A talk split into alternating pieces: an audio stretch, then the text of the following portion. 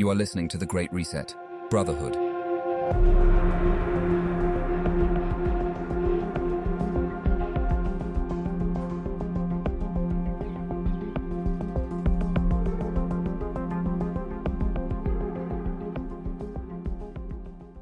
Chapter one. When Good Men Do Nothing.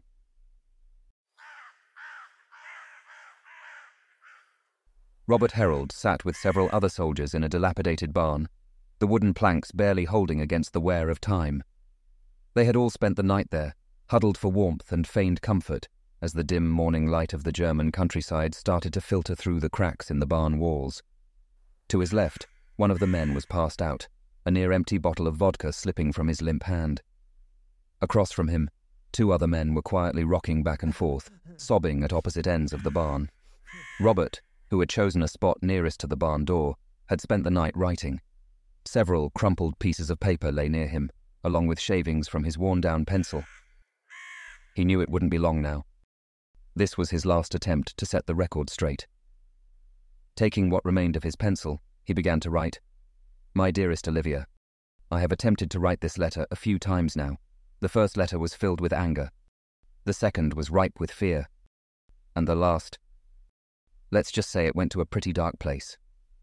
But my final thoughts won't be of despair. They will be of hope.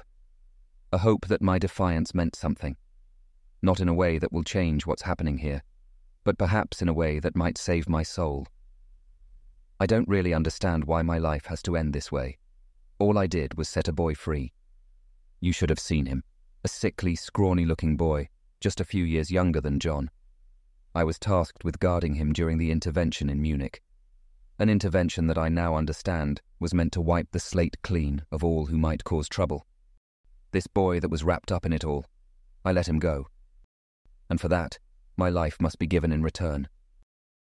I love you more than you'll ever know.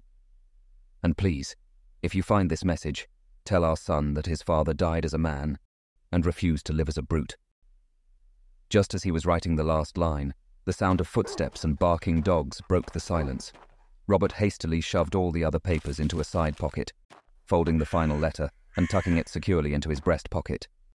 The sound of chains rattling filled the air, followed by the clicking of a lock. The barn door swung open, and a flood of morning light washed over them. Standing at the doorway was a squad of men, wearing uniforms identical to Robert's, but marked by makeshift blue armbands tied around their right arms. One of the men removed his helmet, revealing a freshly shaved head. Straining to hold back one of the snarling dogs, he declared, "Let's go, Herold. You're first." Robert got to his feet and stepped outside. He was immediately flanked by his uniformed escort, and they walked him a short distance to the edge of a forest, where a freshly dug trench awaited.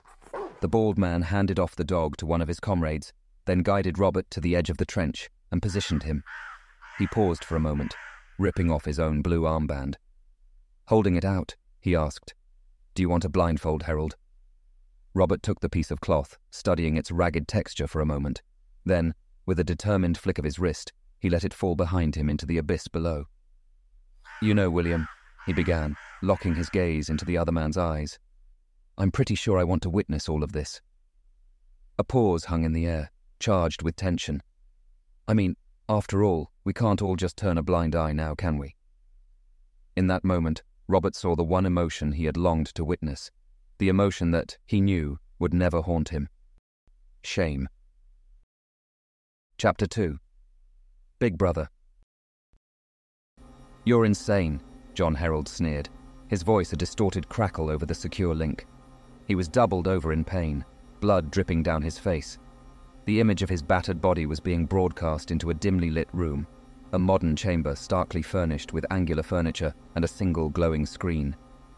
Standing poised in front of the screen was Belinda Barrett, dressed in all white, a rarity that amplified her inscrutable expression. A subtle smile danced at the corners of her mouth, a clandestine admission of the pleasure she took in her artful orchestration. "Insane is not what they call me here, Mister Herold. You see, the Germans and I are more like family. Some even call me..." Just then, the screen went black. The overseer's eyes narrowed into slits. "Blackwell, what happened to the uplink?" Her voice was calm at first, a chilling undercurrent of threat beneath the icy surface. Simon Blackwell, dressed in a dark suit that contrasted sharply with Barrett's all-white, moved swiftly to a landline at the back corner of the room. He picked it up, dialed, and waited. As he muttered into the receiver, Barrett didn't break her gaze from the blank screen. This was her moment. She had no intention of letting it slip away. "Well, Blackwell?" Her voice carried a sharper edge now, punctuating her rising impatience. Simon spoke cautiously. "It's dead. The operator can't reconnect us to the compound." Her fists clenched, gripping tight.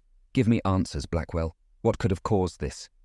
"Must be a blackout," Simon ventured, keenly aware that presenting any theory was better than nothing. "But don't worry. The compound has backup power. Old diesel generators. They'll just need to be flipped on by the staff on site." And the recording. It was finished before the blackout hit. We wrote it straight onto a floppy disk. She released her hands, feeling a resurgence of control. "Good. We wait for the on-site team to respond then." It was only minutes later when a shrill beeping shattered the silence of the room. Simon moved to answer, but Barrett was faster, gliding past him to snatch up the receiver. She listened, her eyes narrowing as the librarian on the other end recounted the events. Gunshots, an escape attempt, an explosion. The scapegoat was dead. The recording was destroyed. However, aerial surveillance had located the getaway vehicle. The overseer hung up without uttering a word, walking back to the center of the room. Her mind was a cyclone of thoughts, rage funneling into a compartment she dared not open. Quickly, she sifted through her options. The scapegoat was gone. The Brotherhood, along with Mark, was nearly beyond her reach. Detonations for Paris, Stalingrad, and New York were already in motion, unstoppable, irreversible. For a fleeting moment, her eyes revealed the storm inside her. Then she suppressed it, pushing it down hard. The only card she had left to play was London. Stopping her internal deliberation, the overseer turned to Simon, who was still standing near the receiver. "Overseer, how would you like the team to proceed?" he inquired. "I want them to stand down," she replied, her voice as icy as the room's chill. Simon's eyes widened momentarily, but he quashed his impulse to question her. "As you wish." Picking up the receiver, he frantically patched through and relayed the command. As Simon spoke, Belinda shifted her gaze back to the screen. She took a deep breath, exhaling the tension that had built up within her.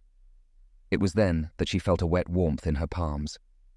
Looking down, she discovered that her perfectly manicured nails had dug so deep into her flesh that they had broken the skin in several places.